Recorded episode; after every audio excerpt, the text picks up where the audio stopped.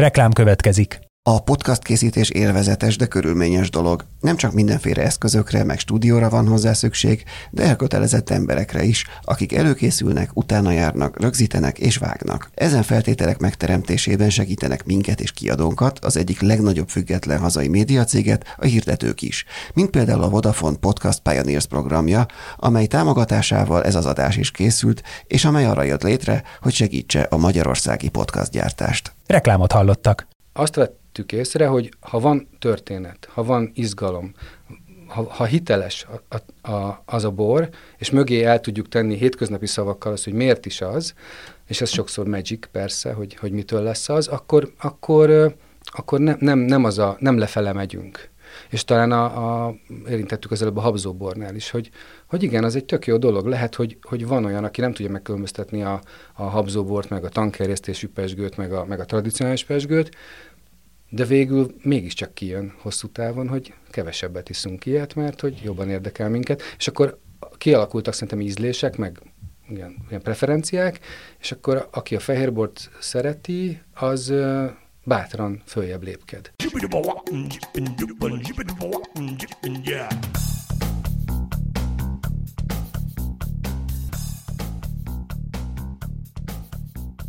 Üdvözlöm a hallgatókat, ez itt a 24.hu filéző podcastja. Én Inkei Bence vagyok, és a műsorvezető társam Jankovics Márton. Sziasztok!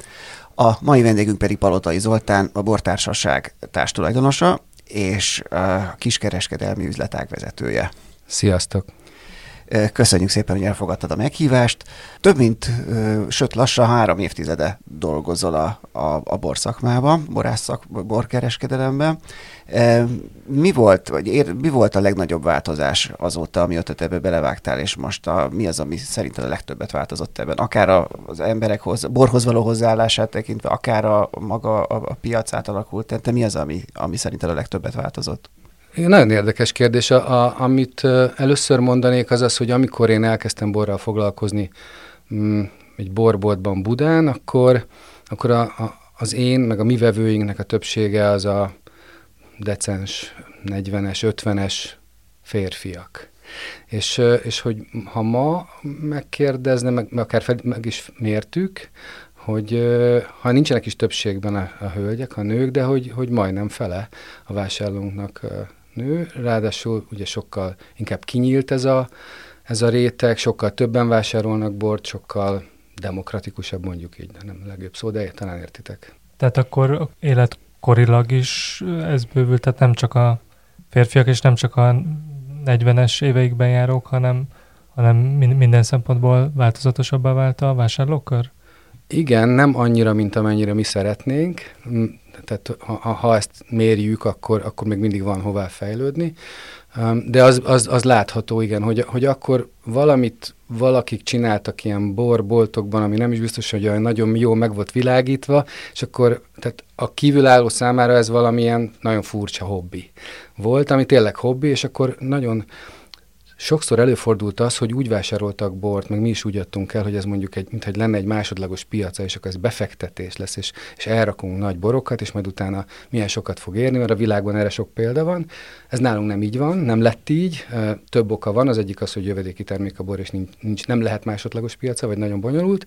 A, a, az, a, szerintem az elsőrendű oka meg inkább a felhasználás, tehát hogy, hogy hát ezek jó dolgok, és, és az a pátosz talán lekerült róla, ami mondjuk 20 éve volt a borral kapcsolatban, meg borleíró nyelv, szerintem biztos fogjuk ma érinteni, hanem inkább azon, hogy hát ez egy jó dolog, és ez jó meginni társaságban, néha meg egyedül is, de ezt az ember nem vallja be, úgyhogy ez izgalmas, izgalmas, és sokat változott az elmúlt időben, ezek, e, ezeket mondanám, és akkor ehhez kapcsolódik nagyon sok minden, a, a vörös bor és a fehér bor aránya, a pesgő, mint... Hogy, hogy alakult a vörös bor és a fehér bor aránya? Hogy e, talán a feltételezés, amit gondoltok, az helyes lehet, hogy régebben sokkal több vörösbort adtunk el, mert hogy, hogy ehhez a kultúrához, a szubkultúrához ez tartozott inkább, ezek a nehéz, a testes, a nagy borok, a leülök, a nagy pohárba kitöltöm, és akkor úgy jól el vagyok, esetleg eszem hozzá, úgyis ez, egy, ez is egy érdekes vetülete, és aztán mi lett belőle? Most inkább fehérborok, pesgő, hát a pesgő egy, egy külön fejezetre érdemel, szerintem érdemes. Habzóbor?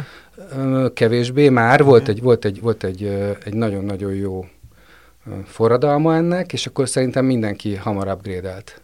Habzóborról a pesgőre, és aztán, sőt, most azt látjuk, hogy még feljebb megyünk, tehát most champagne, tradicionális pesgők, és kevésbé a, a, a mondjuk a tankerjesztésű. De ezt ugye e, én azt tudom mondani, ami nálunk van, és amit mi tudunk mérni, meg mi látunk, amit nálunk vesznek a, a, a, az emberek, és azért ez a minőségi borfogyasztásnak szerintem egy nagyon, nagyon széles rétege, de az egész borfogyasztásnak egy nagyon pici része. De akkor azt kijelenthetjük, hogy a, a, a pesgő forradalom vesztese a habzóbor? Igen, bár ez a habzóborral az a, az a szerencse, hogy általában, hogy olyan, pesgő, olyan pince nincs, vagy nagyon nem tudok róla, aki csak habzóbort készít. Tehát ez egy jó értelemben vett melléktermék volt, amit, ami, amivel nagyon jól lehetett uh, ilyen, hát bekerülni ebbe a, ebbe a menőségbe, jó? Most mondjuk így, hogy, hogy mégiscsak valami pesgőset iszom, de aztán, aztán a, itt kevesen ragadnak le. Úgyhogy, de azt még hozzáteszem, hogy szerintem ezt nagyon nem bánja senki sem, az sem, aki eddig készített habzóbort, mert nem ez volt a fő terméke. Ha mondhatok példát, ilyen a Pannonhalma, én nagyon szerettem az ő ö, habzóborukat, szávének hívják, hát fantasztikus az egész név, a csomagolás, minden jó volt, de ők, ők ezt azt mondták, hogy köszönjük szépen, ezt nem. Mondjuk nagyon várom, hogy egyszer készítsenek pesgőt, üzene minden is. Én Pannonhalmai diák voltam, úgyhogy majd átadom az üzenetet, akkor ha egyszer visszamegyek. Említetted azt, hogy, hogy ti egy kis szelete vagytok a teljes borfogyasztási piacnak, és azt is, hogy ez hogyan változott, mondjuk, amit te láttál ebből a fogyasztói réteg az évtizedek folyamán Magyarországon, de azt tudjátok, hogy hozzátok mondjuk, vagy tőletek jellemzően azok vásárolnak, akik célzottan, nagyobb, fókuszáltabban, tehát van valami jártasságuk a borokban, és ezért keresnek, és mondjuk inkább más típusú, akár szupermarketekben vagy ilyen helyeken veszi az, aki csak be akar menni és valami bort hazavinni jellemzően, vagy pedig nincs ilyesmi, tehát nálatok is mindenféle háttérrel, ö, bor, borszaki tudással megfordulnak emberek. Van erről ebben kapcsolatban egy, egy megélésünk, meg, meg van egy ilyen van egy ilyen víziónk, meg ideánk, hogy, hogy a bor az a nagyon demokratikus. Talán emlék, emlékeztek rá, hogy volt régen egy olyan reklám, az OTP reklám volt, de nagyon régen, hogy aki, van, aki azért jön hozzánk, mert ért a pénzhez, van, aki azért hozzánk, mert nem ért hozzá, és akkor ezt végig lehet vinni. És a mi megélésünk az volt, hogy a bor maga egy olyan érdekes, izgalmas dolog, mindegy, hogy mennyi pénzed van és mennyire érdekel, de nálunk megtalálod, biztosan van ezer, pár száz forintért is megvan a világ összes pénzéért is bor, és akkor ez ez milyen jó, mert, ez, mert bárki bejön, akkor mi ezt meg tudjuk vele beszélni.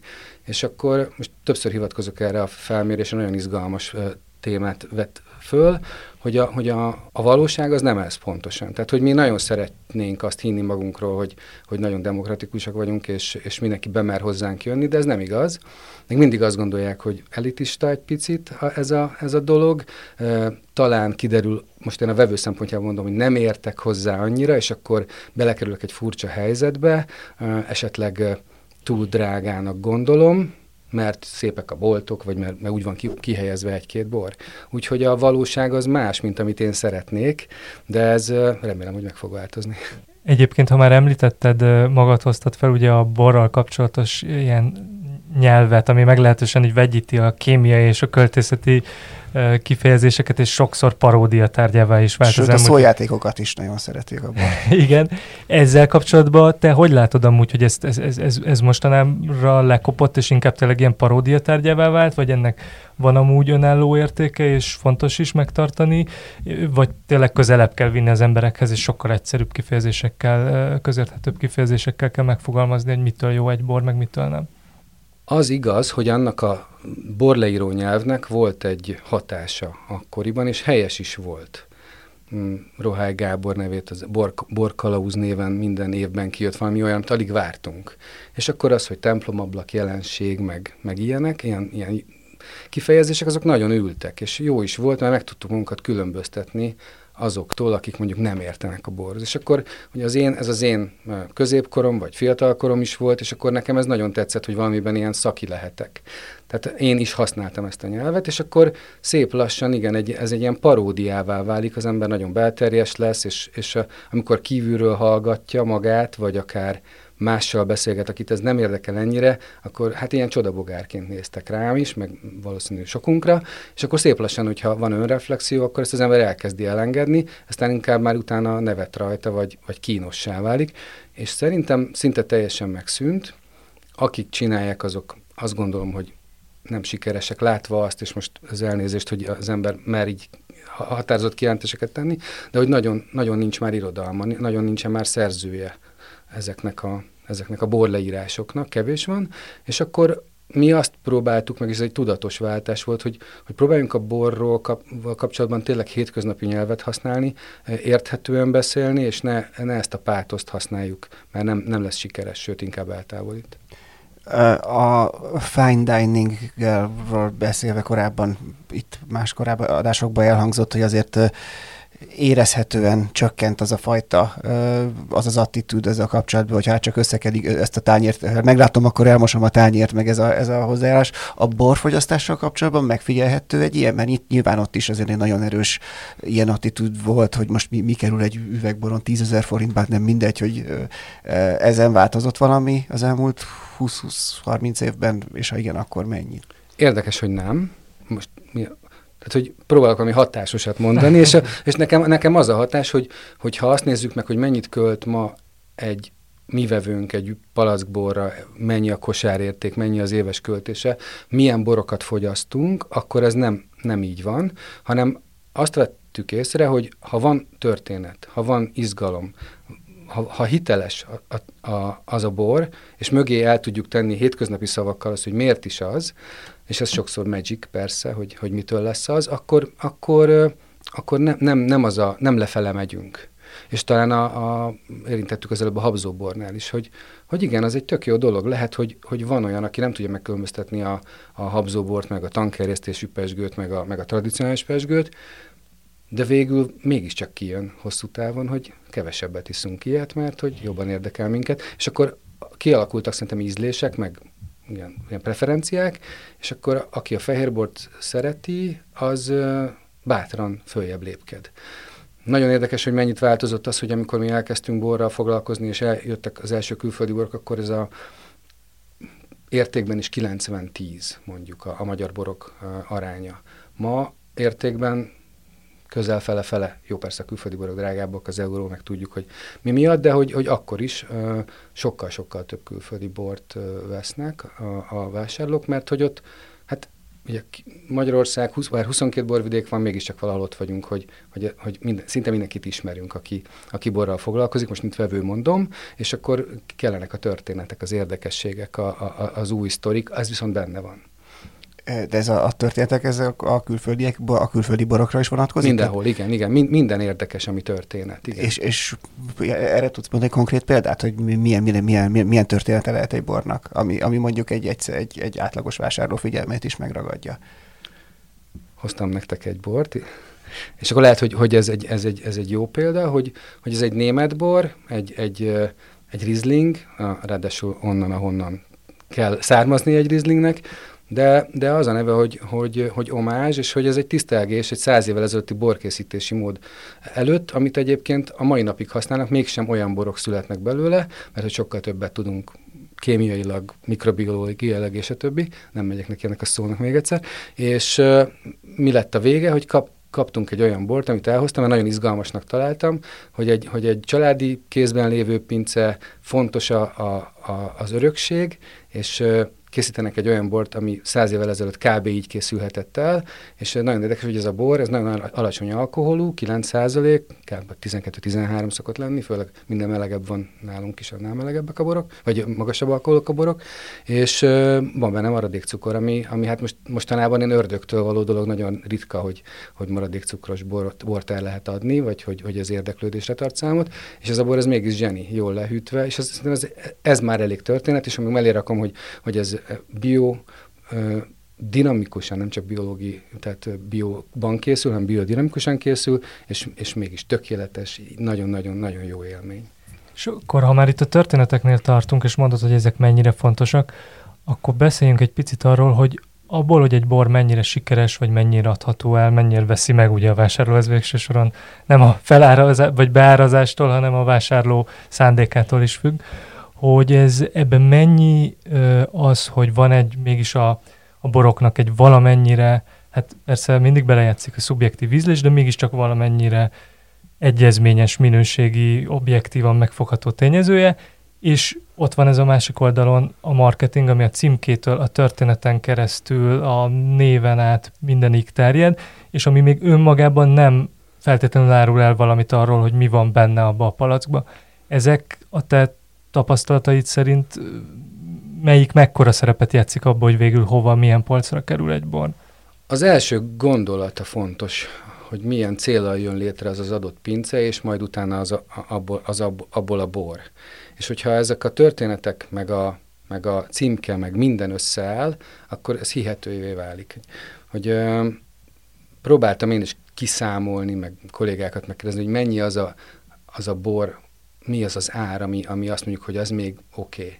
És hogy, hogy én senkit nem akarok sértegetni, meg, meg mondom, mi a piacnak egy szeletét látjuk, de azt gondoljuk, hogy, hogy 1500 forintért védhető.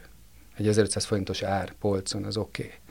És akkor innen, innen bármeddig föl lehet menni, és hát ez mindig ugye egy döntés kérdése, hogy, hogy én mennyi időt foglalkozom ebben, mi az a filozófia, amit mögé rakok, hogyan szeretném megjeleníteni, és valószínűleg vannak olyan pincék, amelyek arra jöttek létre, hogy marketinggel eladjanak sok bort, de én azt gondolom, hogy hosszú távon ezek a pincék nem sikeresek, mert hogy végén mindig kilóg a lóláb.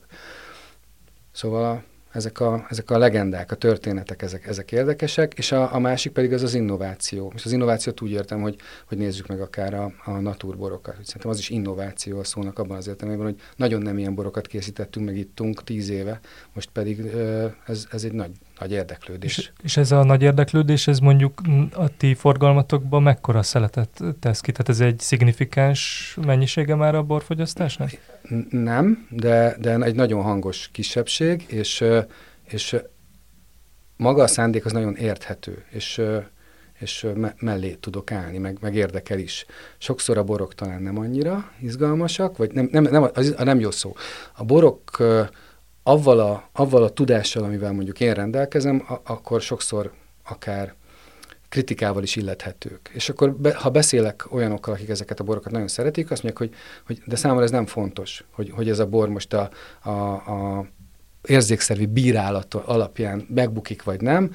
Nekem van egy elfogadásom ebben kapcsolatban, szeretem a borászt, mert ismerem, vagy, vagy csak ismerem a történetet, és valamilyen érzelmileg is viszonyulok ahhoz az adott italhoz, borhoz, és megbocsátom neki, esetleg az nem tökéletes. És szerintem ez egy nagyon új dolog a borászatban mindenképpen, hogy eddig az én életemben, amikor ebben foglalkoztam, akkor ugye jöttünk onnan, hogy nagyon sok rossz bor van, és az volt a nagy szám, hogy összeszakt, összeraktunk olyan borokat, olyan választékot, amiben nem volt hiba. És azt mondtuk, hogy hú, becsukod a szemed, bemész a boltba, leveszel bármit, az biztos, hogy jó lesz, meg fog felelni valamilyen standardnek, és akkor ezt rúgja föl, vagy rúgra, akár úgy mondjuk rúgja ránk az ajtót, hogy azt mondják fiatalok, jellemzően fiatalok, hogy engem ez nem érdekel. Értem, nekem minden bor jó volt, én így nőttem föl és szeretném megnézni, hogy milyen az, amikor, amikor valaki csinál valami eredetit.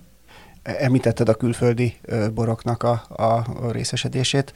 Oda ez egy kicsit komplex kérdés lesz, mert egyrészt érintem azt, hogy, hogy van ez a feltevés, vagy van ez a feltételezés, hogy mi szerint mi bornagyhatalmon vagyunk, és épp ezért magyar ember nem iszik külföldi bort, hiszen ez egy, ez egy nagyon elterjedt nézet volt még, hiszen a közelmúltig is volt, hogy miért, miért vegyünk mi, mit tudom én, csilei bort, vagy bár dél-afrikait, amikor itt van nekünk. Hát ezt hogy sikerült lebontani, ezt az elő, nem is tudom, hogy előítélete, ez nem ez a jó szó rá, de hogy tehát ezt, ezt a közvélekedést, és hogy, és hogy megáll-e az, hogy mi bor nagy hatalom vagyunk, vagy, vagy reálisak ezek az ambíciók? Uh-huh, igen, két, nagyon fontos kérdés. Az, az egyik az, hogy talán itt jobb, ha pontosítok.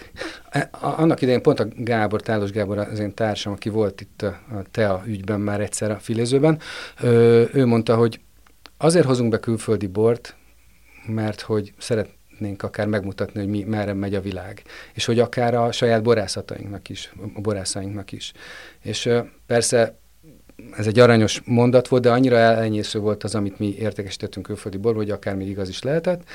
És most sem az a cél, nem is volt sosem, hogy mi több külföldi bort adjunk el, mert egyszerűen tényleg fantasztikus borászataink vannak, meg borászok, és majd mindjárt ezekről is beszélhetünk, hanem, hanem egyszerűen kinyílt a világ. Tehát, hogy, hogy, hogy sokkal többet utazunk, mint, most mint, megint mint vevő mondom ezt, vagy vásárló, sokkal többet megyünk, látunk a világban, sokkal ilyen szempontból kisebb is lett a világ, és nekünk azért az a, az a szándékunk, hogy ne hozzunk be olyat, amit itthon is el tudnak készíteni, hanem az valamilyen karakterrel, egyedi egyel, legendával, vagy a borászat maga olyan érdekes, hogy, hogy, azt, hogy azt el kell hoznunk, és azt meg, meg szeretnénk mutatni. Úgyhogy ennyi van mögötte. Egyébként a, nagyon érdekes azért az, hogy, hogy az egészből, ami külföldi bor, és abból, abból nagyon nagy rész champagne, mert hogy, hogy ugye itt megint csak a, elindultunk a habzóbortól, és most már akár följebb is lép, lépkedünk, meg, meg új-zélandi Sauvignon Blanc, de másnak is van szerepe, nem mondom, hogy nincsen, de, de hogy ezek azok, amik, amik viszik azért itt a, a, a prímet. És akkor a kérdés másik fele az volt Bencétől, hogy ez a bor nagyhatalmi ambíciók Magyarországon, amik hát nagyon mélyen gyökereznek, ezek mennyire reálisak? 22 borvidék van, azt hiszem most annyi van, és ezek a borvidék jellemzően nagyon aprók, picik, ha az egész világhoz mérjük. A fajta választékunk sem olyan nagyon-nagyon egyedi, ami egyedi lehet az a kadarka, vagy a, hogyha most a, a magán régióra nézzünk, akkor a kékfrankos, vagy esetleg a furmint, és akkor ezekből még nincs olyan mennyiség, meg nincs annyi, nincs olyan minőség sem, ezt kell, hogy mondjam. Ez az én érzésem, vagy megélésem ebben kapcsolatban, hogy az igazán sikeres legyen. Tehát nagyok sem vagyunk, meg, meg olyan nagyon egyediek sem vagyunk. Hozzátéve azt, hogy, hogy nálunk van az én vélekedésem szerint a legjobb világ legjobb borvidéke, és ez Tokaj, de hogy, hogy Tokaj édes boros borvidék volt, és akkor volt nagyon sikeres, amikor az édesbor is sikeres volt a világban. De ez nem is volt olyan nagyon rég, tehát hogy én nekem pont ezen gondolkoztam, hogy amikor mondjuk 20 éve álltam a boltban, akkor, akkor nem volt olyan nap, hogy ne adtam volna el tokai asszút. Ma 25 boltunk van, és szerintem van olyan nap, hogy nem adunk el tokai asszút, mert hogy most kevesebb a turista, és hogy a turisták veszik, ez látszott nagyon a COVID, a COVID alatt. És a száraz bor, száraz tokai bor meg nincsen egyelőre ott. Szerintem az érdeklődés lehet, hogy meg is volna rá, lehet, hogy ez egy jó irány lenne, ha, ha, ha valami kitörési pont, akkor ez lehet, de, de, de, de még nincs, nincs, nem annyira érdekes valami miatt. És, és még az olyan fajták sem, mint a kék nyerű, ami, ami... Nagyon kevés van belőle, nagyon nehezen termeszthető. Nem, ezt megtanultam, hogy borászati szakon, nővirágú, rosszul termékenyül, kevés helyen van, és akkor én tényleg kevés jó kéknyelűt ittam. De amit ittam, az nagyon jó volt, csak hogy valószínűleg nagyon nagy a szórás, és akkor ebből nem lehet várat építeni. Igen, és ahogy mondtad, most már többször elhangzott ez, hogy kevés, kevés. E, ez ugye arra is rámutat, hogy főleg ilyen export tekintetben még, ne, még a minőség az, az, az sokszor egy elhanyagolható szempont is, mert mint hogy ez egy adottságként kezelendő, hogy valami jó, de hogy mondjuk mikor találkozik azzal a termelő, hogy milyen volumenbe akar egy külföldi megrendelő ö, kérni tőle valamit, hát akkor az kiderül, hogy az a, az a sokszorosa az ő nem tudom, éves, éves terme, termelésének, szóval, hogy, hogy egészen más ö, mennyiségi szintek vannak, vagy igényszintek vannak, mint amit el tudnának látni, de ez, ez nem is tűnik nagyon megugorhatónak, vagy van-e ennek az exportpiacnak egy ilyen nis szelete, ahova esetleg nagyon minőségi, nagyon különleges dolgokkal lehet pályázni, betörni. Szerintem ez a megoldás.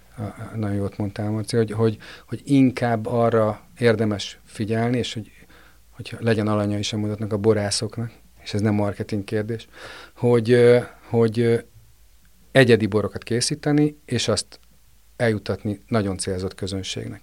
És ilyen van. Tehát, hogy, hogy, hogy ha mondhatok neveket, szerintem a Homona Attila néhány New Yorki étteremben ott van a boraival, de meg, meg több, több helyen is a világon. A, a Botfrigyes sok helyre ad el, most ő, ő magyar borász, akár, akárhol is termel bort. Szóval, hogy, hogy van ilyen, de hogy az út is kb. ez, hogy, hogy ha érdekes, ha egyedi, ha izgalmas, ha jól megfogható a történet, és pár mondatban azért elmesélhető, akkor, akkor, akkor az működni fog, igen. Említetted a Covid-ot az előbb. Az a, most eltekintve attól, hogy nem jöttek turisták, mit váltott, hogy lát, mit, hogy tapasztaltátok, hogy a borfogyasztási szokásokon változtatott ez, a, ez az időszak valamit? Esetleg több fogyott a kapásból, vagy kevesebb, mert ez se evidens elsőre. Ja, a bortársaságnak három üzletága van. Én a kiskernek vagyok, a, a kiskereskedelmi résznek vagyok a vezetője, de hát természetesen rálátok a többire is. Ugye a gasztronómia az teljesen megállt te, szinte teljesen maradt a kiszállítás, és akkor az az egyik üzletágunk, és ráadásul ezek az üzletágak nagyjából egyforma uh, súlyjal bírnak. És van, a, van a, a, az áruházaknak való értékesítés, uh, az kilőtt, és a bolt üzlethálózat az is. És tehát, hogy a kettő együtt uh, majdnem pótolta. Nem teljesen, de azért a, a, a gasztronómiai értékesítés kiesését. És az volt a nagyon érdekes tapasztalat, és hogy, hogy tényleg az ember sose lehet elég okos, hogy a 2008-as válságkor az történt velünk, hogy, hogy mindenki egy picit olcsóbb bort vett. Ez például a prosecco nagyon jót tett, hiszen aki előtte champagne volt, az mondta, hogy jó, akkor most prosecco veszek, mert fel annyiba kerül, és akkor abból nem fogok engedni, hogy mennyit iszom, legfeljebb azt, hogy mit. És akkor én el, elsőre erre számítottam, hogy akkor most mindenki egy kicsit befékez, mert a munkám nem lesz meg. Pont az ellenkezője történt. Tehát, hogy, hogy mindenki azt mondta, hogy ki tudja, meddig élünk, most lehet, hogy ez, de akkor úgy éltük meg, én, én magam néha visszagondolok rá, és tényleg én is meg voltam ilyetve, hogy lesz-e még egy Akkor legalább ígyunk még egy jót. Akkor legalább ígyunk egy jót, és akkor ígyunk már jobbat, mint amit, mint amit eddig ittunk, és akkor ez, ez megmaradt. Én nagyon kíváncsi vagyok ennek az évnek a közepére, hogy, hogy, hogy mi fog történni. Most azért a, a láthatóan a, változnak a borárak, a, ráadásul nem strukturális rendszerváltozás miatt, hogy rosszul mondtam, de értitek, hogy, hogy hanem attól, hogy, hogy nagyon-nagyon megdrágult az energia, nagyon megdrágult a, a, a munkaerő, az üveg, vagy nincs is, és az egész egy ilyen küzdelmes dolog, tehát a termelés sokkal drágább, és akkor ezt most sok borász lekövette, ami meg fog jelenni az árakban is. Tehát most kíváncsi vagyok, hogy, hogy, hogy mit, mit fog mondani a vásárló, hogy, hogy egy adott borhoz vagy pincéhez vagyok hű, vagy pedig ahhoz a, a, a, az árhoz, amit ez a bor akkor jelentett. Nagyon érdekes kérdés. Viszont még nem, végül is akkor nem válaszoltál a, a magára a kérdésre, hogy, a, hogy végül is akkor magával, tehát azon kívül, hogy, hogy akkor rendeltünk, meg, meg ezek ilyen kényszerűségek voltak, de például fajtákban, vagy bármiben, tehát nem tudom, például a, a sámpány ez ebben az időszakban a Covid alatt ívelte fel, vagy, vagy nem, de vagy hogy volt-e más ilyen, ami, amire hatással volt? A sámpányra mindenképpen, és előtte is az volt már, hogy, hogy, hogy szinte nem volt elég, és nagyon nagy volt az érdeklődés, és akkor minket is nagyon érdekel, elképesztő egyedi ez a történet, sajnos, hogy ennyire behatárolt maga ez a borvidék, és a Covid az rátett még egy lapáttal, ugyanis hasonlóan gondolkodtak a pincék is, mint én, és visszafogták a termelést. És akkor emiatt már kialakult egy elég nagy hiány. Tehát nehéz most csámpányhoz jutni, jó, hogyha az embernek jó pozíciói vannak, és akkor vadászni kell. Igen, tehát hogy, hogy ez, ez, ez nagyon sokat változott, és mondom, mindenki feljebb lépett, vagy sokan feljebb léptek. És egyébként most, ha Covid-tól független tendenciákat nézzük, azért az utóbbi évtizedben talán az a megfigyelésem, így, így észrevehető az, hogy mondjuk kialakult egy ilyen új típusú ilyen, ilyen fröccs kultúra, vagy ennek egy ilyen divata, hogy ilyen fröccs bárok, meg nem tudom én mik lettek, hogy régen ez inkább az ilyen olcsó... Fröccs teraszok. Fröccs teraszok, igen, asztali borokkal volt asszociálva a fröccs, és most meg mintha már ez máshogy fognánk fel, hogy átment az, hogy nem a rossz borból készül a jó fröccs, hanem, hanem valamilyen jó, jó borból készül a jó fröccs, és ennek azért ilyen nyáron, amikor egy ilyen Covid-mentes nyáron vagy ki lehet ülni, akkor ennek látszanak mindenféle jelei össze-vissza a tereken. Ez lecsapódott-e bárhogyan nálatok, vagy észrevehető módon az, hogy, hogy milyen típusú borokat keresnek az emberek ehhez, vagy, vagy ez, ez, ez, ez nem észlelhető így? Hát a rozé, nem? A rozé, talán.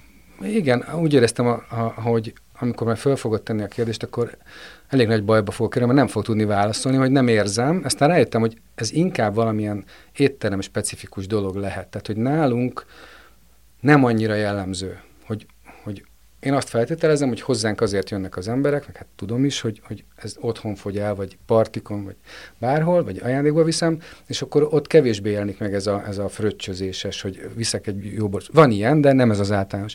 Viszont az, amit ti mondtok, ez a fröccs terasz, meg ezek szerintem ott, ott van egy ilyen viselkedés. Tehát, hogy, hogy vannak olyan helyek, ahol mondjuk nem jut eszembe bort inni, mert hogy az egésznek a, a berendezése, minden, minden mozdulat arra van kitálva, hogy mondjuk ott koktélt igyon az ember. És szerintem a fröccs teraszok is valahogy, valahogy így az a no man ez man, hát hogy akkor, akkor fröccsöt fogok inni. Úgyhogy szerintem a gasztronómia erről többet tudhat, én, én elég keveset. Említetted, hogy kiskereskedelmi, kiskereskedelmi üzletek vezető vagy, és még az adás előtt ö, mondtad, hogy itt volt egy, egy kis, tehát ö, volt itt egy kisebb kényszerszünet, és úgy kerültél ide vissza. Ennek a történetét elmeséled?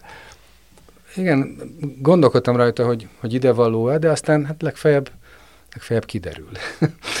szóval, hogy, hogy, hogy én ilyen autodidakta a bor, borkereskedő vagyok, um, alkalmazottként dolgoztam egy borboltban, de ott is csak azért vettek föl, mert, mert nem kérdeztem meg elsőre, hogy mennyi a fizetés, hanem hogy lehet-e többet tudni a munkáról, de ez 30 éve volt, és, és akkor ebből szép lassan lett egy ilyen, egy ilyen kisebb hát, vállalkozás, ami, ami, ami aztán nagyobbá vált, és akkor több volt, és akkor e, e, ezt meg kellett fejlődni nekem is, hogy amikor nem csak magamért vagyok felelős, nem csak a saját üzletemet csinálom, nem csak a saját adóbevallásomat csinálom, és akkor és együtt kell dolgozni emberekkel, akiknek munkát kell delegálni, a saját munkámat is meg, megkeresni, és akkor ez, ez, ez nem sikerült. És és akkor 2010-ben volt, amikor, amikor, amikor úgy volt, hogy, hogy én ugyanezt a pozíciót betöltöttem, és aztán, aztán azt mondtuk, hogy a, közösen a tulajdonos társaimmal, hogy ez ne, így nem fog működni, és ne csináljuk.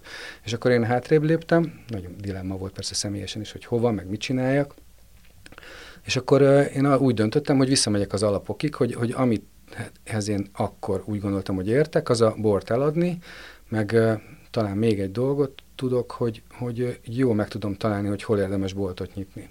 És hogy akkor nyitok egy boltot, ugyanezeken a kereteken belül, kicsit hátrébb lépek, visszalépek, és akkor vezetek egy boltot. A, és ez lett a Kossuth tér mellett a, a Vécsei utcában a, a hiszem most az, nem, Kossuth téri boltnak a neve, most Kossuth térnek hívjuk, mert véletlenül utána nem olyan szép, és, és akkor azt nyitottuk 2010-ben ki, és akkor én ott bol, borboltos voltam, boltvezető voltam, és, és nap mint nap bementem dolgozni, és csináltam azt, mint régen, és aztán valahogy az élet úgy hozta, hogy, hogy, hogy megkaptam még egyszer ezt a lehetőséget, hogy, hogy nézzük meg, hogy, hogy hogy menne, és akkor akkor egy ilyen egy-másfél év szünet után újra elkezdtem ebben a pozícióban dolgozni, és azóta itt vagyok.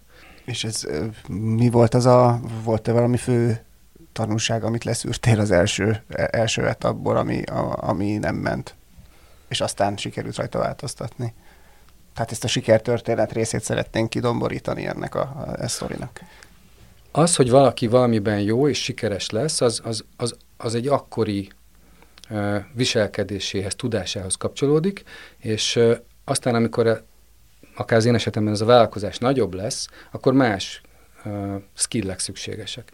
És abba, abban kellett fejlődnöm és felismernem, hogy, hogy ez a skill nincs meg, és hogyha ezt megteszem, akkor valószínűleg én is jobb lehetek. És mivel ez akkor nem volt meg, és akkor erre, ezt kihagytam a történetből, akkor erre én ráfeküdtem, hogy akkor, akkor, akkor hogyan lehetek vezetőként jobb, mint amilyen eddig voltam, akkor és félreteszem azt, hogy esetleg jól adok el bort, mert hát ez most nem fontos, vagy nem annyira fontos, maximum néha tudok valamit mondani a kollégáimnak, de nem ettől megy a cég, hogy én néha azt mondom, hogy kacsincs egyet a bal szemeddel. Úgyhogy ez volt, ez volt a tanulsága, hogy akkor, akkor nézzük meg, hogy vezetőként hogyan lehet fejlődni.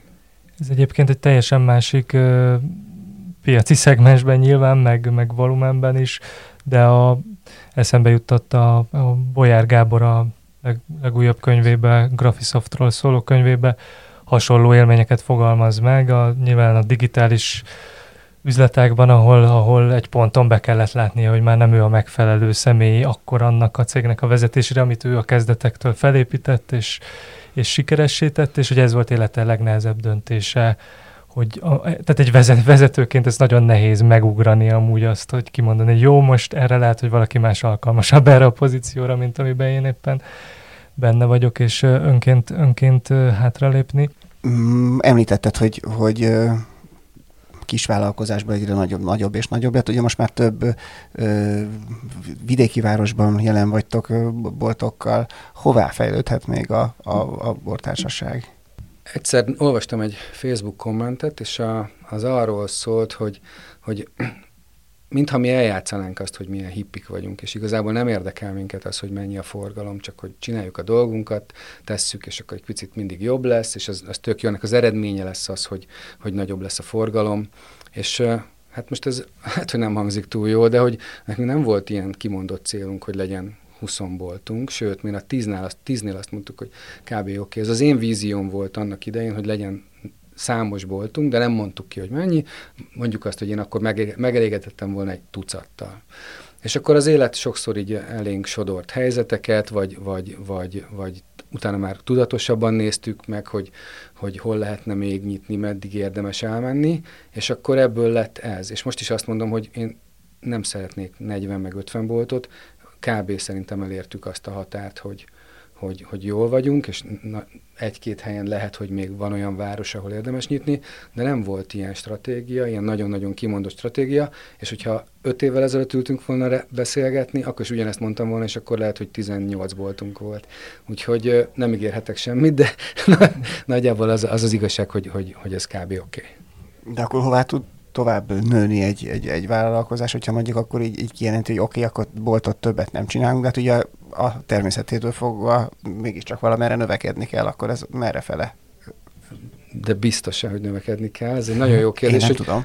Igen, de hogy ez a feltételezés, ugye az egész, és most ez már egy messzire vezető beszélgetés lehetne, de hogy, hogy azt gondolom, hogy ha valaki minket értékel, szeret, és kíváncsi ránk, akkor ezzel a 25 bolttal, meg a webshoppal meg fog találni.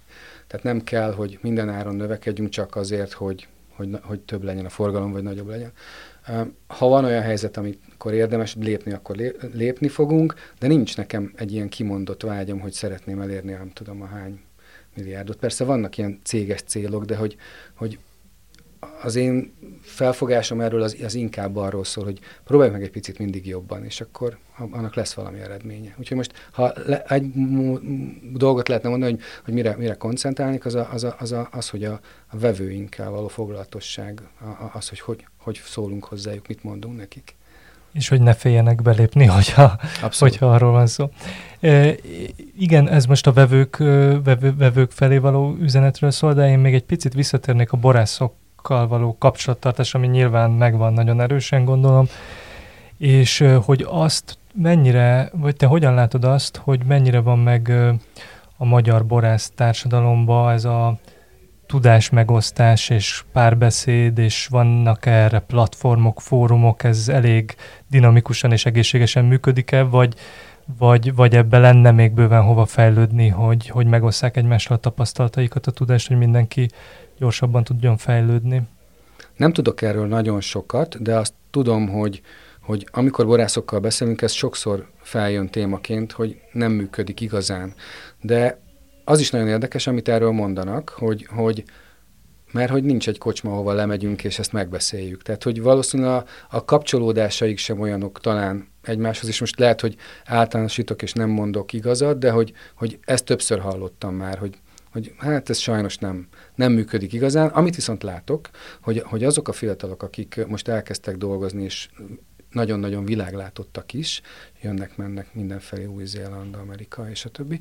Ők viszont, ők viszont mivel egy közösség, ők, ők összetartanak, és ők, és ők ott van tudás megosztás, inkább így fogalmazok. És ez szerintem ez nagyon jó. De akkor ezzel azt is mondod, hogy van bizalomkeltő utánpotlása a magyar borász, borászatban, tehát hogy, hogy sok fiatal számára vonzó ez a történet, és, és, és akkor a hozzávaló tudást, meg innovációs ambíciók is megvannak. Lehet vele csajozni. az már önmagában jó, igen. Igen, de ez most persze egy ilyen pikírt megjegyzés, de, de tényleg arról van szó, hogy, hogy, hogy ez, egy, ez egy jó dolog, olyan, mint séfnek lenni, hogy, hogyha valahol borász valaki, szerintem az egy rang, és az, az jó dolog, és hogy én, én, is, én azt látom, igen, hogy ebben, ebben, ebben biztos, hogy fogunk fejlődni, mind a mellett, hogy, hogy azért az is nagyon-nagyon nagy fejlődés, ami akár az elmúlt 20-25 évben végbe ment a mostani borászok között is. Tehát, hogy nagyon elképesztően nagy a fejlődés technológiában, hozzáállásban, gondolkodásban ahhoz képest. Úgyhogy le a kalappal, tényleg. Én már az előbb szóba hoztam a rozét, de nem, nem, nem tértünk ki rá részletesen, de érdekelne, hogy ha már említetted, a, beszéltünk arról, hogy a fehérbor mekkorát nőtt, vagy fehérbor iránti keres, kereslet mekkorát nőtt, akkor a rozé hol helyezkedik el ebben, a, ebben az egyenletben? Néztem pár számot, engem is nagyon érdekel, és, és 2014-et néztük meg, ahol az egészből vörösbor, fehérbor, pesgő és rozé, most az egyszerűség kedvéért vegyük ki ezt így, a majdnem 20%-a volt az értékesítésünknek a boltokban a rozé. Minden ötödik eladott bor az rozé volt. Ma ez a szám, tehát tavaly ez 10 százalék, úgyhogy persze minden fejlődött és nagyobb lett, és nagyobb a, az árbevételünk, meg több palackot adunk el, de mégis láthatóan megváltozott a rozé helyzete, és én ezt úgy fordítom le, és elnézést minden komoly rozét készítő magyar borásztól, hogy, hogy ez a fajta edukáció, meg fejlődés, meg, meg vágy arra, hogy, hogy amit iszom, azt ismerjem, és jelentsen számomra valamit, ez, ez jobban ki tud fejeződni vörös fehérborokban és pesgőben is. És a, a rozéban kevesebb szer van ilyen, én nem mondom, hogy nincs, van egy-kettő tíz, de nem sokkal több, és rozé meg ennél sokkal több készül. Úgyhogy szerintem én azt látom, ez az én megélésem, hogy ez az oka annak, hogy, hogy kevesebb rozét iszunk ma, mint tíz év, vagy sőt, nyolc évvel ezelőtt. És egyébként, ha jól emlékszem, azt említetted, hogy a, a, a borászok, a magyar borászok is úgy reagáltak a COVID beköszöntésére, ahogy te is spekuláltál, hogy itt csökkenni fog a fogyasztás, és nem ez történt, és emiatt egy hiány alakult ki. Ez most így hogy áll, vagy ennek ti mivel számoltok, hogy ez mikor rendeződhet ez a, ez a fajta hiány, vagy ez talán a champagne merült fel, bocsánat, de hogy, hogy gondolom ez egy általános jelenség is lehet valamennyire. Igen, azt tudom, hogy, hogy, hogy idén, amikor terveztünk, mert hogy azért mégiscsak tervezünk, úgy csinálunk, hogyha hippik lennénk, de azért mégiscsak tervezünk, akkor, akkor látszott, hogy ez, ez az úgynevezett áru alap, ez azért nem olyan nagyon egyszerű dolog. Champagne-nál azt elmondtam, de így van mondjuk a Sauvignon Blanc-nál is, és nem csak külföldi, tehát új-zélandi Sauvignon Blanc-nál, hanem magyar Sauvignon Blanc-nál is, hogy, hogy kevesebb van, kevesebb lesz, tehát hogy ez egy kihívás. De mivel mi egy bizonyos szeletét látjuk, meg, meg érezzük, meg gyakoroljuk ennek, valószínűleg most egy kicsit mélyebbre kell ásni. Tehát én nem gondolom, hogy, hogy, hogy, ne, nem, hogy, ez, nem, hogy ez megoldathatlan feladat, hanem inkább azt gondolom, hogy, hogy jobban körül kell nézni, meg kell nézni még egy-két pincét, ahol eddig nem jártunk, és akkor ebből még, még, még össze lehet hozni valami érdekeset is. De ez, ez lesz ezen kívül milyen, te mondtad, hogy te magad is kíváncsi vagy, hogy mi fog, mi lesz pár hónap múlva. Így cégen belül vannak-e bármi tehát, hogy hogyan készültek erre az évre, és, és, és tekintet, különös tekintettel a mindenféle gazdasági előrejelzésekre, amik nem túl vidámak. Vagy az történik, hogy, hogy, hogy, hogy megmarad ez a éljünk a mának, és akkor végül is mindegy, hogy, hogy, hogy inflálódott valamennyit, és drágábban veszem meg ugyanazt a bort. Hogy a másik, hogy, hogy az történik, ami 2008-ban, hogy akkor mindenki egy picit lejjebb vesz. Nem tudjuk, hogy, hogy mi fog történni. Ugye az a jó, hogy sokféle borunk van tényleg 1500-tól a csillagos égig, és akkor, akkor mi ezt figyeljük, nagyon érzékenyen megpróbálunk rá reagálni hamar, hogyha kell. De most azt gondolom, hogy minden szegmensben van olyan bor, borok, amik, amik, amik amiket el lehet adni, és amik érdekesek lehetnek. Ha, ha már itt a, a, az árak széles spektruma szóba került, akkor, akkor azt mindenképpen meg akartam kérdezni, és előre is bocsánat, mert tudom, hogy ez kicsit ilyen leegyszerűsítő, ilyen, ilyen, ilyen populistán feltett kérdés, de, de mégis érdekel, hogy, hogy van-e egy olyan összeghatár, amire azt mondhatjuk, hogy addig addig, addig objektíven megmagyarázható, hogy miért kerül annyiba egy bor, mert az tényleg annyival jobb a, a, a, palacban lévő bor, mint, a, mint, a, mint az olcsóbb társai, és hogy nyilván, ahogy haladunk a csillagászati árak felé, tehát meghúzható egy olyan határ, amíg ez szerinted teljesen reálisan megmondható, hogy miért kerül valami annyiba, amennyibe kerül, és, és akkor és ha ez meghúzható, akkor utána mitől növekszik ez még mindig a csillagos égig ez az ár egy adott bor esetében? Egyrészt van ez a bekerülési ár, ami tényleg egy, hát ezt okos emberek ki tudják számolni, valószínű megtérülést is kell számolni, mennyibe került egy, egy, egy hektár, és akkor ez borvidékenként nagyon változó. Még Tokajban is nagyon-nagyon drágák, és mondjuk egy kevésbé um, ismert borvidéken meg sokkal-sokkal kevesebb, és akkor gondoljuk ezt ugyanezt uh, Burgundiában, Champagne-ban, hogy, hogy ott sok millió euróról is beszélhetünk hektáronként. Tehát, hogy, hogy már ez már eleve azért meghatároz egy, egy bizonyos árat, hogy ott, ott, nem, nem, ott nem lesz csoda. Tehát, hogy ott egy bor az mindig drága lesz, és ráadásul, mivel a kereslet az egész világon jelentkezik, ezért soha nem tudnak annyit termelni, hogy az elég legyen. Tehát az ára az, azt végül is a piac fogja meghatározni, és ők meg, megtehetik, hogy nem.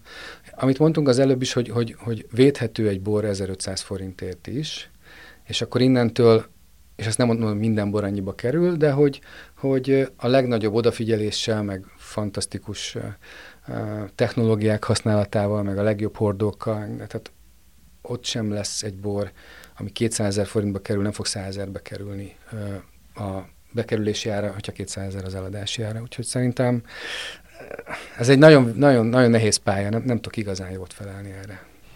Én, én, én maradnék még a rossz rendőr szerepénél, ha már az előbb a, a küszöbön álló gazdasági Armageddonról beszéltünk, akkor beszéljünk a, a globális felmelegedésről és a klímaváltozásról.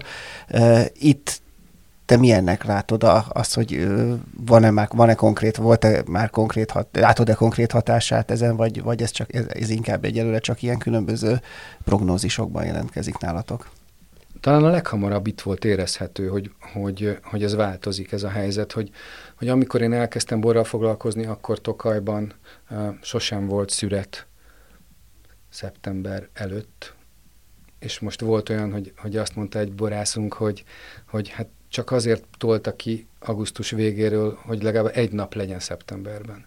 Tehát, hogyha ha megnézzünk grafikonokat, akkor láthatjuk, hogy a szüreti időpontok azok mennyire előjönnek, előre jönnek, sokkal hamarabb beérik a szőlő, ez persze mást is jelent, más érési folyamatokat is, és hát az is látszik, ami nagyon, most így talán viccesnek hangzik, de, de hogy, hogy mi idén Angliából hozunk pesgőt, egy fantasztikus uh, borvidék, egy elképesztő izgalmas dolog, amit ott csinálnak, és, és én alig várom, hogy itt legyen, mert hogy... Ez hol van Anglián belül? Ez, az a déli része még, de hát reméljük nem lesz sokkal rosszabb, de hogy, hogy, hogy ők, ők ők sámpány minőséget állítanak elő, nagyon-nagyon jó pesgők, és nagyon, nagyon, hogy mondjam, nagyon izgatott vagyok, és alig várom, hogy, hogy, hogy például ezt el tudjuk-e jól mesélni. Mert hogy az elég meglepő. Hogy hát ebbe egyediség akkor van ezek Abszolút, szerint, tehát történetet igen. lehet hozzá. Igen, igen, igen. Hozzá kell tenni, hogy a pesgő az az, amit a legkorábban születenek, a pesgő alapanyag, nem kell teljes érettség, sőt, kíván, kívánatos, hogy ne legyen, de akkor is Angliában van egy fantasztikus pince, elképesztő borokkal. Ti egyébként ezekre a helyekre, mikor felveszitek a kapcsolatot egy ilyen új termelővel, akkor ellátogattok, megismerkedtek vele, megnézitek a helyet, vagy, vagy ez ennél azért prózaiban működik ez a történet? Általában igen. Náluk nem voltunk, de van egy angol társunk a, a bortársaságban, és ő, ő már régóta mondja, de, de, de a, a, a helyzet az, hogyha mondjuk nem Új-Zélandról van szó, meg Csilléről, akkor, akkor azt elmondhatjuk, hogy szinte mindenhol voltunk. Tehát, hogy amikor a Prosecco volt egy ilyen nagy sláger, akkor, akkor én magam Táros Attilával, tulajdonos társunkkal voltunk innen együtt, és akkor ott minden pincét felfedeztünk, amit csak hogy össze tudtunk írni. De azért az is igaz, hogy, hogy, hogy annyira jól és sok információt lehet begyűjteni ma már, hogy, hogy azért a legendákat le lehet így idézőben vadászni. És egyébként még egy a klímaváltozásra visszatérve csak még egyre, mert ugye említetted ezt, ami azért valamennyire, akkor ezek szerint ilyen tendenciázusan kalkulálható dolog, hogy előrébb jön a szüret, és akkor ez lehet, hogy egyéb hatásokkal is jár a bor érési folyamatára, vagy a szőlő érési folyamatára, de, de hogy amit nagyon gyakran emlige, emle, emlegetünk, ugye, vagy emlegetnek ezzel kapcsolatban, hogy a kiszámíthatatlan időjárási viszonyok adott esetben ugye ilyen-olyan jégesők, meg nem tudom, mindenféle dolgok, amik viszont a mezőgazdaságban ugye általában, de különösen az annyira érzékeny területein, mint a bortermelés, akár ennél nagyobb gondokat is okozhatnak. Nem tudom, hogy ez mennyire érzékelhető már, vagy ez, ez, ez még inkább csak tényleg a prognózisok szintjén van. Az, hogy, hogy, hogy, hogy előrébb jön a szüret, érdekes módon azt is hozza magával most, ebben a pillanatban, hogy, hogy nagyon kevés rossz év volt. Tehát 2010, meg 2014, amire azt mondja mindenki, hogy, hogy hát most már itt elég távol, elég sok idő eltelt, hogy azt mondjuk, hogy pocsék. Előtte azt mondták, hogy kihívásokkal teli, meg azért oda kellett figyelni, nem tudom, de ezek nem voltak jó évek, mondjuk ki általánosan, viszont közben, meg utána nem volt rossz év, igazán rossz év. Ami azt jelenti, hogy most ennek azért vannak ilyen szempontból előnyei. Az, a, a, az, hogy ezek a lokális hatások, hogy jégeső, meg földcsúszamlás, minden ilyen van, de azoknál a borászatoknál, sok borászatnál az a jellemző, hogy nem egy tagban vannak a, a, a területek, ezért a kitettségük is hát ilyen szempontból jobb, hogy diversifikáltabb. De vannak olyan, olyan borászatok, ahol, ahol ez sokkal nagyobb veszély. Például a Karassia, ami ugye a szilárdságban egy gyönyörű pin, ö, pesgőpince, hogy ott viszont minden egy tagban van, tehát ott például el tudja vinni teljesen. És nem, nem kívánom ezt nekik Isten őriz, csak hogy ez jutott eszembe, hogy ott biztosan nagyon nagy kockázat ez. És akkor bedobnék még egy kihívást. A, volt itt vendégünk Rókus Pál is, és ő mondott egy olyat, hogy a bornak a, a globális felmelegedés mellett meg kell küzdeni az alkoholpiac többi szereplőjével, a ciderrel, a kézművessörrel, a gin tonikkal, könnyű alkohollal, stb. Ezt hogy látod, hogy ez mennyire sikeres, vagy mennyire valós kihívások ezek, és van, bár titeket bortársaságnak hívnak, nem elképzelhetetlen hogy ti esetleg az alkoholpiac valamelyik másik szegmensére be is ö, belépjetek. Van egy ilyen rossz szokásom, hogy, hogy az utolsóra válaszolok először, de hogy, hogy, hogy most is van, tehát van jó pár sörünk, egy nagyon dinamikus vált, kínálattal, vagy változó kínálattal, vannak spiritjeink, és tök jó dolgok, de hogy ezek valóban, tehát hogy a spirit stratégiáról beszélgetünk, akkor, akkor inkább az én, én véleményem az, hogy, hogy legyünk nagyon izgalmasak, nekünk nem kell minden áron mindent tartani, erre vannak fantasztikus kereskedők, és sok sikert, sőt, mi általában azt szoktuk csinálni, hogy kiválasztunk egy kereskedőt, és akkor mi azt, kérjük tőlük, hogy csinálják, segítsenek egy jó választékot tartani. Szóval ebben ez, ez megvan.